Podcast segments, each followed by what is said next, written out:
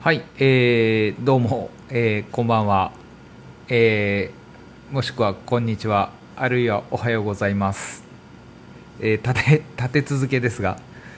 京都は一条通り、神谷川、華道、イルピアット神谷川より、パーソナリティはトニーです。水谷ラジオ、この放送は水谷ラジオを聞いてくださっているリスナーの方に向けてのみ放送されております、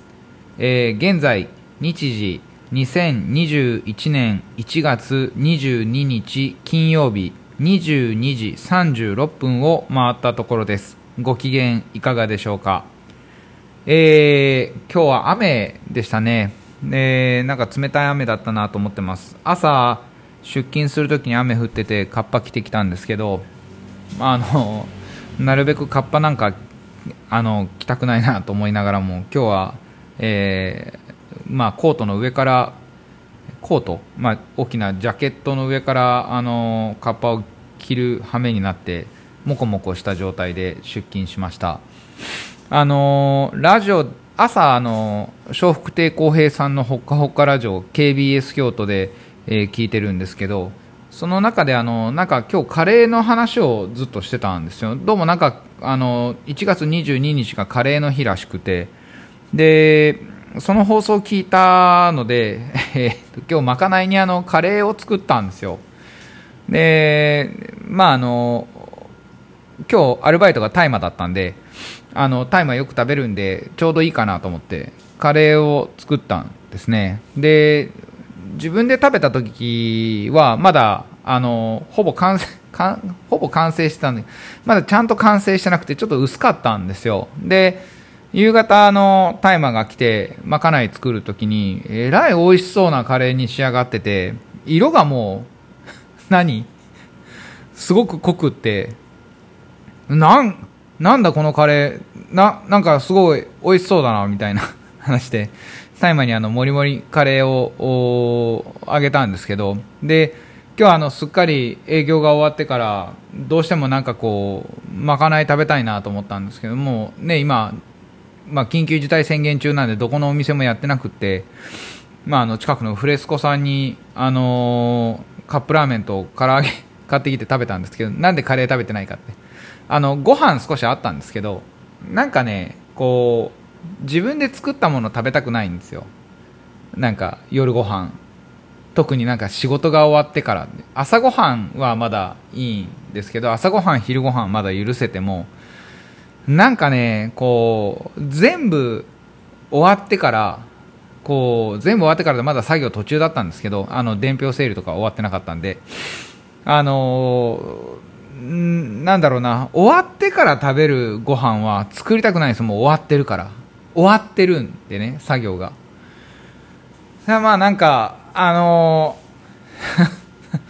辛ラーメンっていうね、カップラーメン、辛いカップラーメンと唐揚げを食べたんですけど、これがまたねお湯沸かすのさえ嫌だと思いながらもストーブのお湯を少し沸かし直して作って食べたんですけど、一人暮らしをしている大学生みたいな気分で食べてみて、これがね美味しかったんですよ。美味しかったんですよね。唐揚げがね、お腹空いてたからかな、カップラーメンのスープが濃いからかな、もうパクパクいけてしまって間違いなく体に良くないんですけど、あれですよ、料理を作ってる多くの人たちみんな同じじゃないかもしれないですけど、きっと自分のために作るのはあんま好きじゃない人多いだろうなと思います。特にね、仕事が終わってからよっしゃじゃあ自分のためにパスタ作るぞなんていうイタリアンのシェフいたら教えてください。あんまり聞いたことないです。今日は丸鶏を2羽焼いてて、で昨日1羽焼いたんですけど、丸鶏あれなんですよ、お肉屋さんが年末年始で取引先からキャンセルを受けてしまって、困ってると。で先日あるんですけどどうですかねって言われて、いつも担当のね配達に来る子から言われたんだけど、丸鶏なんかうち使わないよってですよねって言ったの。何羽あんのって聞いたら6羽っていうわけですよ。6羽、パーティーないよ、もう緊急事態宣言出てるしって言って、ですよね、へえ、どうすんのそれ、いやーほんと困っててみたいな、冷凍してあるんですけど、ねえ、じゃあいいよ6羽全部買うわって、6羽全部買ってくれるんですかみたいな感じで6羽買ったんですよ、うん、でまあなんか勢いね買ったんで、せっかくだしトニーチャレンジで写真あげようと思って、でトニーチャレンジ用に写真を作るつもりで、まあ、1羽ローストしたんですけど、これが思いのほか美味しそうだったんで、これなんかパーティーだなと思って、でもなんか2人で食べるとかだと多いな、家族4人ぐらいのところに行かないとこれはちょっと大きいぞと、サイズ分かりますかね皆さん、小びなじゃないんですよ、中びなでもないです、もうなんか本当丸鶏なんですよ。だからお皿で言ったら21センチぐらいのお皿でないと乗らない大きさで、ボールで言ったらバレーボールほどはないけど多分近いものがあるですよ。ハンドボールよりはでかいです。バスケットボールほど大きくはないです。まあそんな感じでドッジボールぐらいかなぐらいあるんですよ、塊として。だから自転車で取りに来ても持って帰れない大きさで、でお皿を持ってきていただいたら、まあそのお皿に乗っけて渡すことができるなとかっていうことをうつうつ考えてて、もうせっかくなんでこれもちょっと販売しようと思って、でまあ昨日インスタグラムに一応値段乗っけて載せたんですけど、こういろいろブツブツ考えてて、今日2羽焼いたんですけど、もう2羽焼く前からこれはお祝いで、お渡ししようと思ってた方が実はあって、もう日頃からお世話になっているご家族2家族にもう飛んでいけ羽ばたいていけって思って焼いたんですけど、そうなんですよね、こういう風にこうローストチキンなんて売ってないじゃないですか、きっと丸鶏で。でね、ご飯もずっともう一巡した頃かなと思っていて、でもなんか受験があって、受験がね終わったご家族にお渡ししたんですけど、なんかこうお祝い祝勝会ないし、こう頑張ったね会みたいなことをしたいだろうなとも思ってて、なんか料理できるかなと思って、で、まあ、こちらの方からご連絡させていただいて丸鶏お渡しできたんですけど、なんかこう料理を作っているのでこう料理で何かできないかなと思ってるんですけど、今日なんかね片付けをしながらそんな風にローストチキン渡しできたことを振り返りながら、ただ料理ってこう作ってでご用意する先のそのお客様はないし食べてくださる方があるんですが、まあ大多数じゃないんですよね。でライブとかで音楽のライブなんかでアーティストさん、あとは絵描きさん、絵画なんかを描いたり書家さんもそうです。そういう人たちの放送じゃなくて展示会とかでライブです。ライブハウスでのライブだったりコンサートホールでの、まあ、コンサートだったりとか野外音楽堂でも何でもいいんですけど、とにかく生でなんかこう見るっていう感覚のすごさみたいなことをちょっと片付けながら改めて思っていて、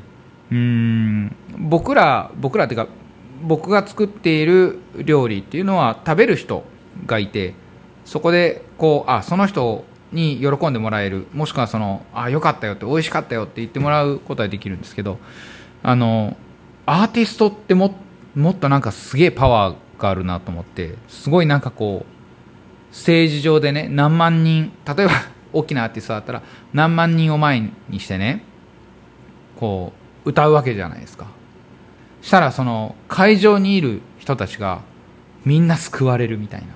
な、うおー泣けるみたいな、みんなついてこいようえーみたいな、それってすげえなって思いながら今日ちょっと片付けしてたんですけど、いやーなんかそういうねこう感動を与えることができる、しかも一度に多くの人にアクセスできる、美術館なんかでの絵を例えば、まあ、個展でもいいんですけど見ること見せることで見てもらうことでその絵に出会った時にうわなんかこう人生震えるみたいな人をこう何人も生み出せる、その絵がそこにあるだけでっていうのはすごいことだな。でまあミナペルホネの皆川さんなんかもそうで、やはりなんかこうテキスタイルを通してそれに触れる人たちに対するアクセスみたいなのっていやなんかこういうことを文化って呼ぶんだろうなというふうに思ったんですよね。片付けしながら何考えてんだよって話なんですけど、この漫画の本を読むでもそうなんですけど、こう画面を通してっていうのは映像作品はまたちょっと別にして映画とかねあるんであれなんですけど、とにかくライブっていう部分で言ったらその関わってくるインパクトの強さがちょっと違うのかなと思ってて、そういう事柄を、今のこういう緊急事態宣言中とかっていうのはすごく制限されてしまっているので、やはり遠ざかっているな、で遠ざかっているなって思えば思うほど、あやっぱりライブとか価値があって、もちろん価値があって意味があって社会にはなくてはならないものだなっていうことを本当につくづくこう思いながら掃除してました。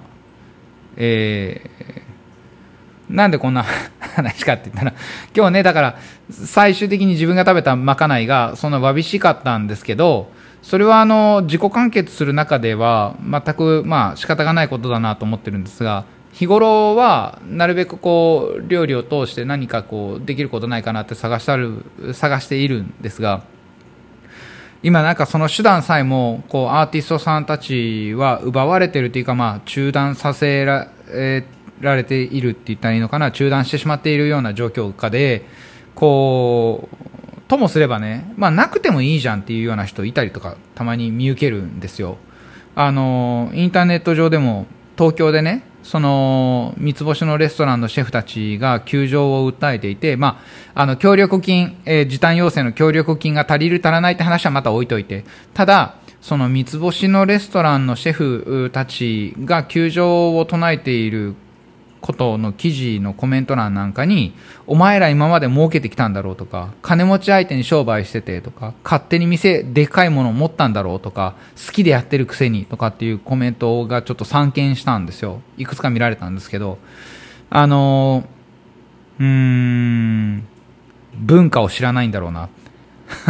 そういうコメントを打つ人間たちはそういう発想に至るのは、文化ってやっぱり今すぐ役立たないかもしれないんですよ。わからないからね、価値がわからないことに関しては。でもそれがあることでなんかこうゆくゆく、もしくは自分があの時にこれかみたいな気づき方って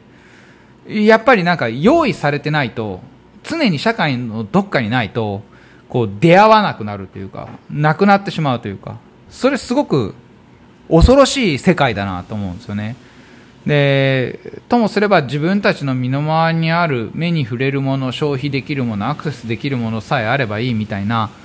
ノリになればなるほど、すごくこうちょっと危険だなというふうに思ったり、してます。だからこう緊急事態宣言が明けたらね、音楽を聴いたりとかライブに行ったりとか美味しいもの食べに行くとか、本当に爆発的にみんなしたらいいと思うんですよね。旅行も含めて。でそういう時のためにもやはり三つ星のシェフっていうのはまあ三つ星って権威だから別にどっちでもいいんですけど、そこに到達するまでに磨いてきた研鑽だとか経験値だとか、そのいろいろな考え方だとか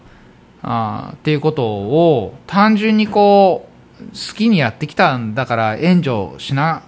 されなんだろうなこうもっと援助してくださいっていうのはおこがましいみたいなコメントをするのはまあ、単純にできるんかもしらんけれどもそうではなくて保証されてない業種もあるからもちろん丁寧に考えないといけないんだけれどもその保証をされてるされてないに関わらず今話をしたいのは関わらず文化っていうものはやっぱり日常生活に溶け込んでいてこう必要としてない人にとっては何でもないことかもしれないけれども実を言うと社会にとってはすごく大きな力になってるんだぜっていうことを言いたかったんです。はい。料理をね通してまあ自分がやってることが文化のレベルまでにはまだまだ達してないと思うんですがただなんかここの通りにあってここの角にあってこうやって電気がついていてまあ細々とやっているのでまたよかったら覗いてやってください。最後 CM 回って話なんですがはい、今日はそんなお話でカレーの日だったっていう話からの引用でそんな話でした。今日冷たい雨、だったということもあって今日仕込みをしながら準備をしながらこの曲聴いててやっぱりいい曲だなと思った曲あるのでぜひ聴いてください。若い世代の人たちはリアルに聴いたことないかもしれないですけれどもぜひ聴いてください。検索して聞いてほしいな。これはヘッドホンかなんかで聞いてくださってるのかな。この曲もできたらヘッドホンで聞いてもらって目を閉じて、聞いてもらったらすごくいいなと思います。それではパーソナリティトニーから皆さんにぜひとも検索して聞いていただきたい曲を お知らせします、リクエスト曲はプリンスでパープルレイン。水谷ラジオでした。アディオス。良い夜を。